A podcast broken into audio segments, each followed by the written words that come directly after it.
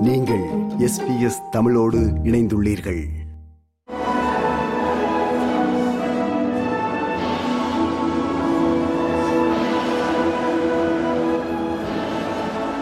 ஒரு அணி ஒரு கனவு அதை நிறைவேற்ற ஒரு போட்டி. டென்மார்க்கிற்கு எதிரான வெற்றி சக்கரூஸ் அணியை அடுத்த சுற்றிற்கு முன்னேற்றியுள்ளது விறுவிறுப்பாக நடந்த இந்த போட்டியின் அரை இறுதியில் இரு அணியினருமே எந்த கோலும் போடவில்லை. ஆட்டத்தின் அடுத்த பாதி வெற்றி தோல்வியை தீர்மானிக்கும் என்ற நிலை. பதட்டமாகத்தான் தொடங்கியது.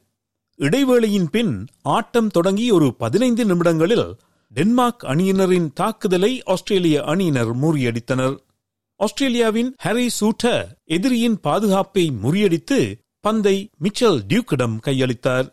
அதை அவர் ரைலி மெக்ரியிடம் அனுப்பினார் அடுத்து என்ன நடந்தது என்பதை எஸ்பிஎஸ் வர்ணனையாளர்கள் டேவிட் பஷீர் மற்றும் லியூக் வில்க்ஷா விவரித்த போது நாடே பேரானந்தத்தில் மூழ்கியது Goldberg goes down. Sutar recovers. And a break here for Riley McGree. It's on for Matthew Leckie. Matthew Leckie cuts back inside. One way, then the other. And he scores for Australia.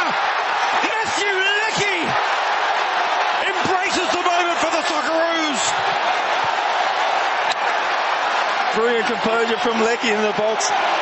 Turned him inside out, taken onto his left foot, and what a finish across goal. Fantastic counter attack.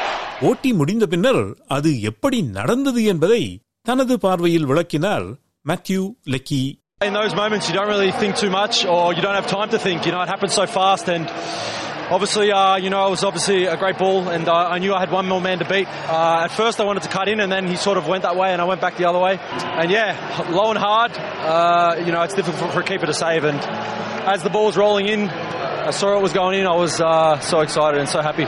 ஒன்று பூஜ்ஜியம் ஆனால் ஆஸ்திரேலியாவின் கனவு மெய்ப்படுமா ஆட்டம் முடிவதற்கு இன்னமும் அரை மணி நேரம் இருக்கிறது மிகவும் பதட்டமான அரை மணி நேரம் McLaren, Bacchus just needs to retain the ball. Moy.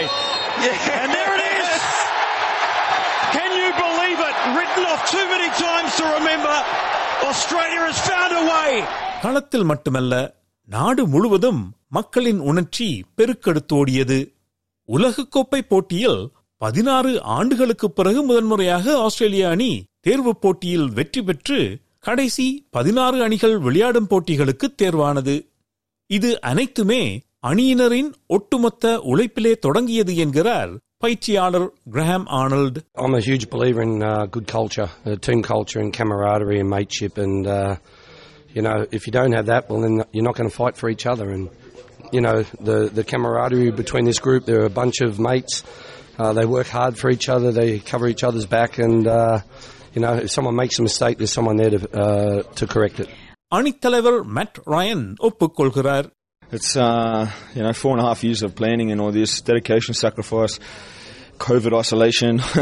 um, you know, staying here in our home, away from home in Qatar, and you know we've got to call on all our experiences, all the advantages we can get, and you know we're doing that. We're we're building, and um, you know it's it's a great feeling.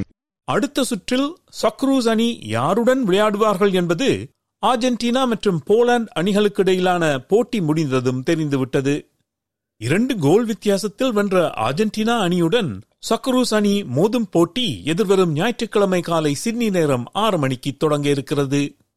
காலஞ்சென்ற Argentina வீரர் Diego மரதோனாவின் வழியில் இந்த வருடம் தனது நாட்டை உலகக்கோப்பை பெருமைக்கு இட்டுச் சென்றுவிட்டு உதைபந்தாட்டத்திலிருந்து ஓய்வு பெறுவது என்று லியனோ மெஸ்ஸி கூறியிருப்பது சொக்கரூஸ் அணியினருக்கு பெரும் சவாலாக அமையப் போகிறது.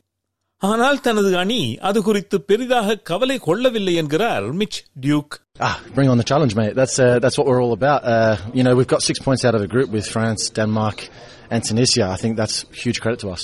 Regardless of how the game's going, we'll literally fight to the end. We'll scrap to the end, throw our bodies on the line, run till we drop, and just fight for each other until the last minute. And I think that's helping us get results, and that's really causing a lot of chaos against the other teams and uh, getting us the results. உதைபந்தாட்ட உலகக்கோப்பை போட்டிகளில் இன்னும் சில வியத்தகு முடிவுகள் அண்மையில் நிகழ்ந்துள்ளன group C பிரிவில் Mexico அணி சவுதி அரேபியா அணியை இரண்டுக்கு ஒன்று என்ற கோல் கணக்கில் வென்றது என்றாலும் மெக்சிகோ அணி அடுத்த சுற்றுக்கு முன்னேற அது போதுமானதாக இல்லை போலந்து அணி ஆர்ஜென்டினா அணியிடம் தோற்றிருந்தாலும் பதினாறு அணிகள் விளையாடும் அடுத்த சுற்றுக்கு தேர்வாகியுள்ளது. கடந்த போட்டியில் உலகக்கோப்பையை வென்றுள்ள பிரான்ஸ் அணியை போலந்து அணி திங்கள் அதிகாலை எதிர்கொள்கிறது. Netherlands America England Senegal Croatia Morocco Japan மற்றும் ஸ்பெயின் ஆகிய அணிகளும் அடுத்த சுற்றில் போட்டியிட உள்ளன. நாளை நடக்கும் தென்கொரியா Portugal Ghana Uruguay Serbia Switzerland Cameroon Brazil போட்டிகளில் வெற்றி பெறும் மேலும் நான்கு அணிகளும் அடுத்த சுற்றில் போட்டியிடும். இது போன்ற மேலும் பல நிகழ்ச்சிகளை கேட்க வேண்டுமா? Apple podcast Google podcast Spotify என்று பாட்காஸ்ட் கிடைக்கும் பல வழிகளில் நீங்கள் நிகழ்ச்சிகளை கேட்கலாம்.